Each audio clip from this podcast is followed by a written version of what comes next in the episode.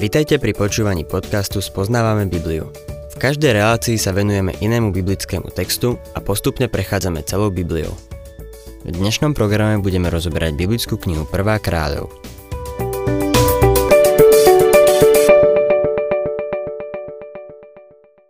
Vďaka svojmu bohatstvu a múdrosti sa kráľ Šalamún preslávil za hranicami svojho kráľovstva. Takisto je známy stavbou prvého izraelského chrámu. Milí poslucháči, v úvode 3. kapitoly 1. kráľov máme krátku epizódu, ktorá sa stala ešte pred jeho postavením. V druhom verši sa píše, že ľud prinášal obete na výšinách, lebo dovtedy nebol ešte vybudovaný dom hospodinovmu menu. Podľa všetkého išlo o pohanské obete. Poznámka v treťom verši naznačuje, že Šalamún o tom vedel a sám tam obetoval. V nasledujúcich veršoch v 4. a 5. čítame. Raz prišiel kráľ obetovať do Gibeónu, lebo to bola najvýznamnejšia výšina. Na tamojšom oltári obetoval Šalamún tisíc spaľovaných obiet. V Gibeóne sa mu v noci vo sne zjavil hospodin. Boh mu povedal, žiadaj si, čo ti mám dať. Hospodin sa zjavil Šalamúnovi v noci vo sne a povedal, žiadaj si, čo ti mám dať. Čo si Šalamún zažiadal? Mohol si vypýtať hocičo. To, že si vybral múdro, naznačuje, že už predtým, ako mu dal Boh múdrosť, mal istú mieru ľudskej múdrosti. Nazdávam sa, že keď mu pán povedal, že mu dá, čo chce, vedel, že Šalamún mal veľa nedostatkov vôbec nebol súci na svoju úlohu. Ale, milý poslucháč, kto je na toto všetko súci? Kto je súci na kresťanský život? Nikto z nás. Pravda je taká, že my nedokážeme žiť kresťanský život. Boh nás o to ani nežiada. On chce, aby On mohol žiť ten život cez nás. Kráľ si mohol zažiadať bohatstvo a moc. Namiesto toho, vedomý si svojich nedostatkov, požiadal o toto. Čítajme šiestý verš. Šalamún odpovedal. Ty si preukázal veľkú priazeň svojmu služobníkovi Dávidovi, môjmu otcovi, lebo chodil pre tebou verne, správal sa k tebe spravodlivo a čestne. Zachoval si mu túto veľkú priazeň, keď si mu dal syna, ktorý dnes sedí na jeho tróne. Šalamón si uvedomoval, že nemal len chodiť v Dávidových šľapajách, ale aj zaujať jeho trón. Bol si vedomý svojich nedostatkov. 7. a 8. verš Nuž teda, hospodin môj Bože, Ty si ustanovil svojho služobníka za kráľa po mojom otcovi Dávidovi. Ja som však mladý a neviem vládnuť. Tvoj služobník žije medzi tvojim ľudom, ktorý si si vyvolil, ľudom takým početným, že ho nemožno pre množstvo spočítať ani zrátať. Čo sa týka jeho skúseností, bol ešte mladý. Mal pocit, že nedokáže vládnuť takému veľkému národu. Dnes je veľa ľudí, ktorí sa pokúšajú slúžiť Bohu bez toho, aby si boli vedomí svojich nedostatkov. Nikto z nás vlastne nedokáže slúžiť Bohu. Mali by sme si to uvedomiť, aby sme boli v stave, keď nám Boh môže pomôcť.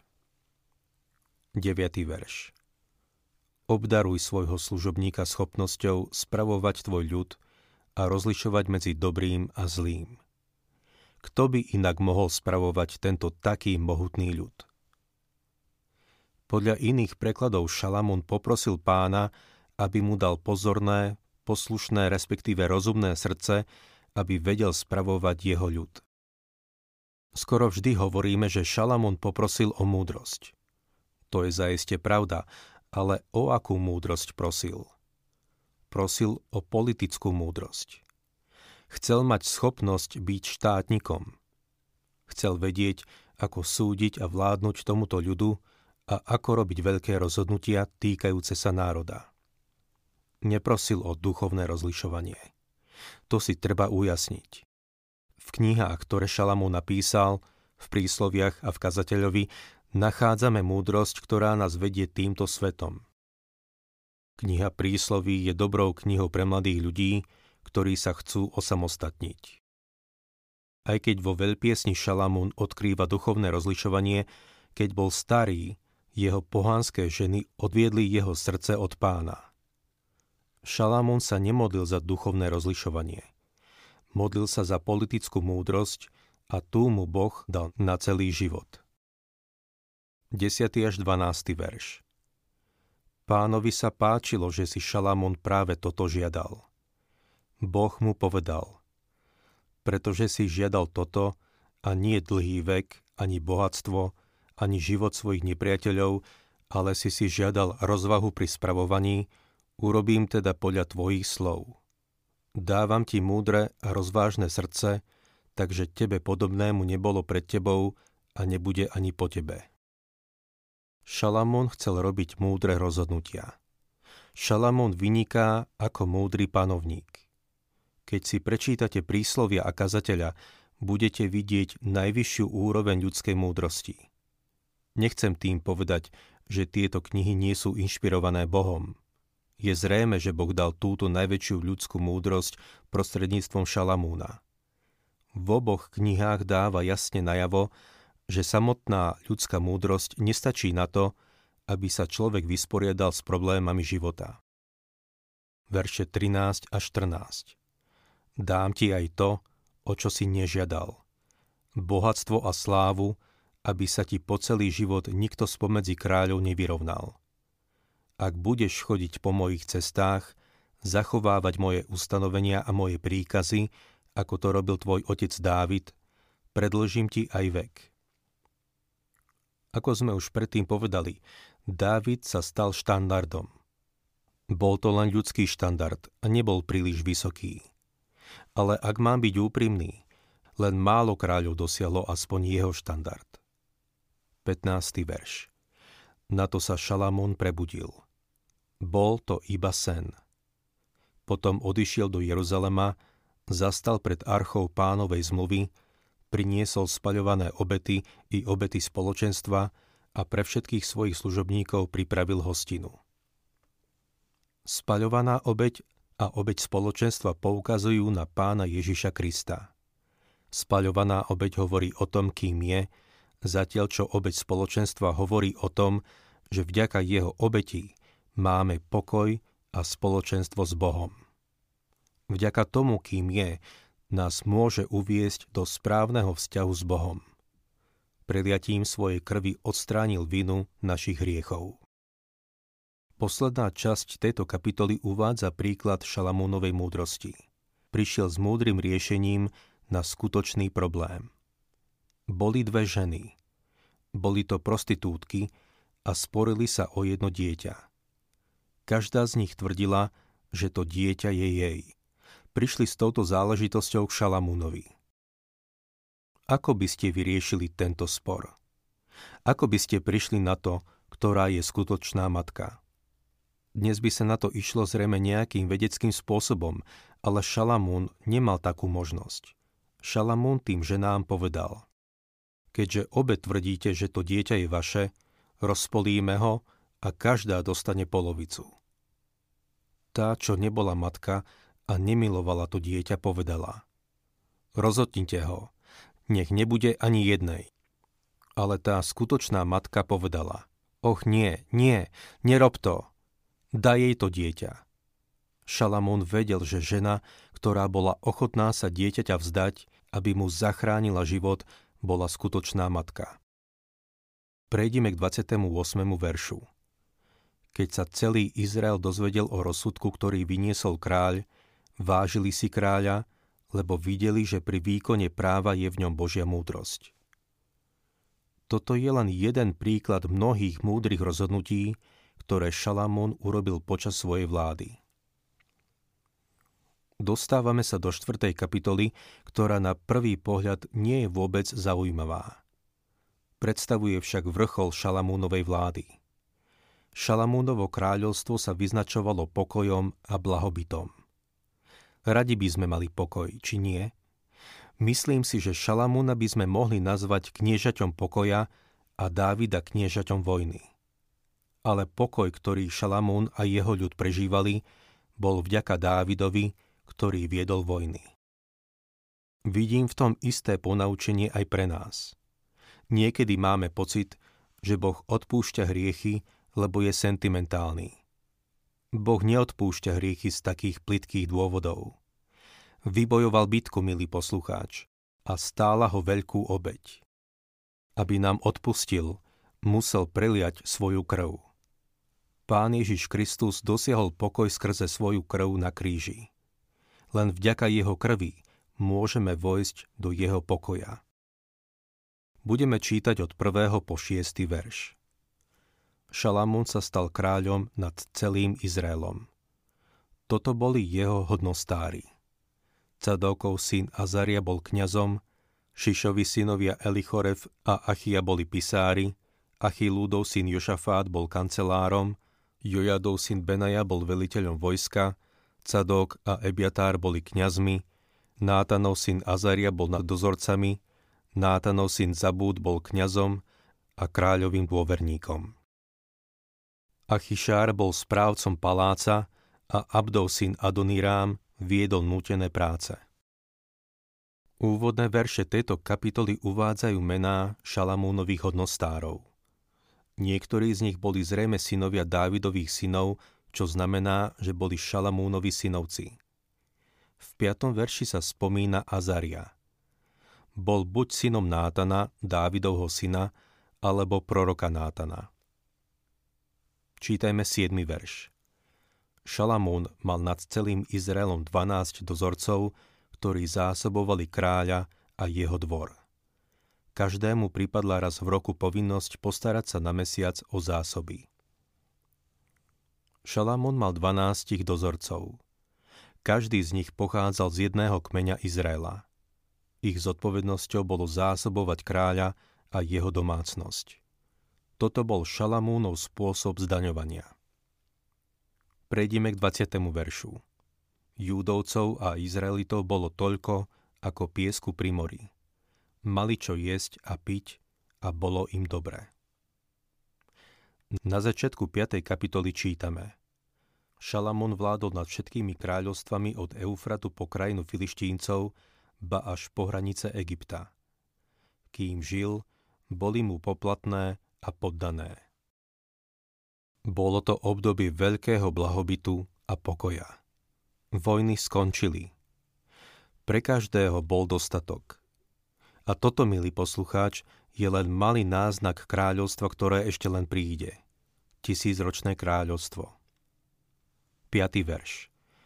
Počas celej vlády Šalamúna býval Júda a Izrael od Dánu až po Beršebu bezpečne, každý pod svojim viničom a pod svojim figovníkom.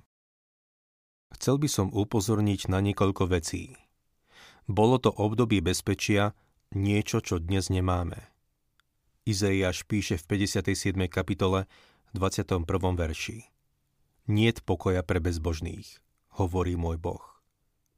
Ale pokoj príde na túto zem, keď príde knieža pokoja. Počas Šalamúnovej vlády každý býval pod svojim viničom a pod svojim figovníkom. Jeden nežil v paláci a druhý v nejakej chajde. Každý mal svoj vinič a svoj figovník. Každý mal svoj kúsok pôdy. Bolo to tak od Dánu po Beršebu, čo znamená od severnej hranice až po južnú.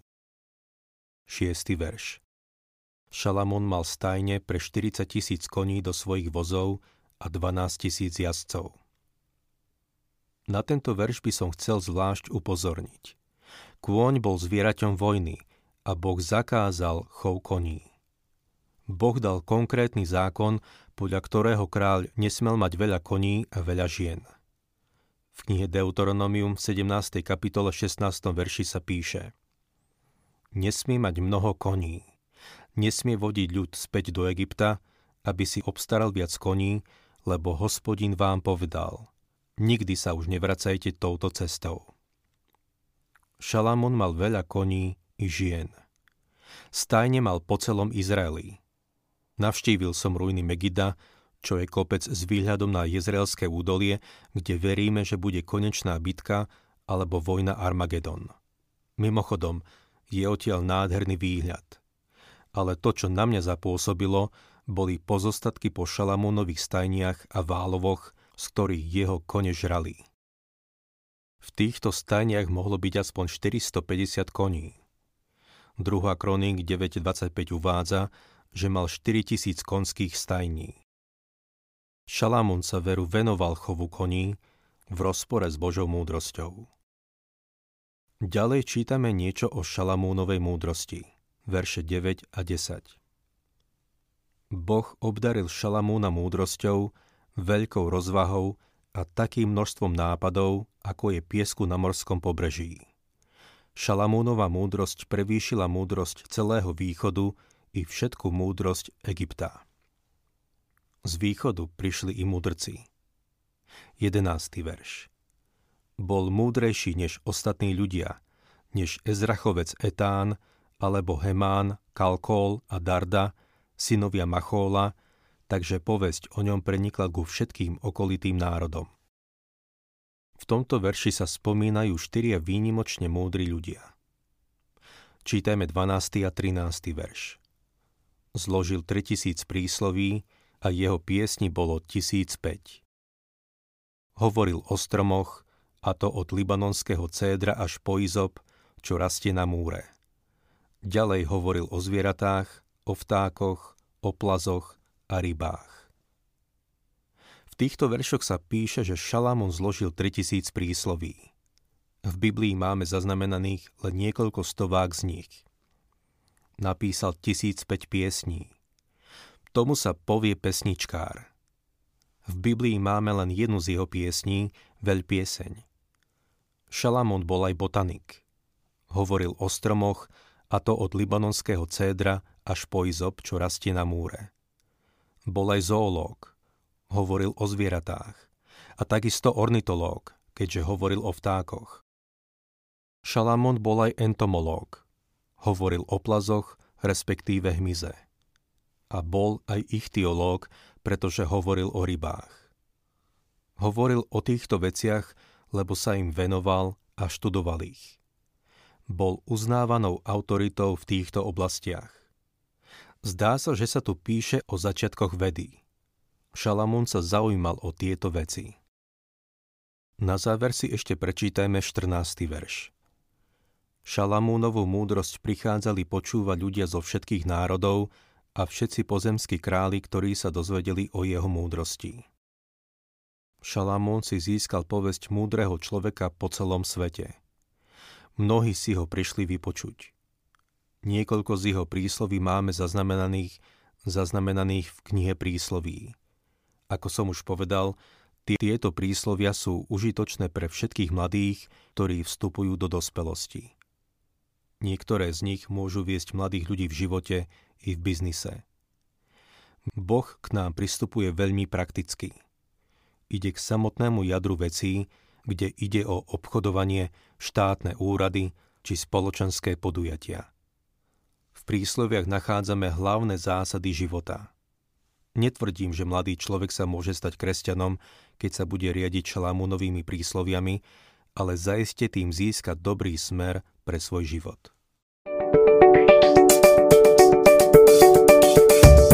Ak sa vám páči program Spoznávame Bibliu, budeme radi, ak ho odporúčite svojim známym a dáte like, alebo nás začnete sledovať na facebookovej stránke Spoznávame Bibliu.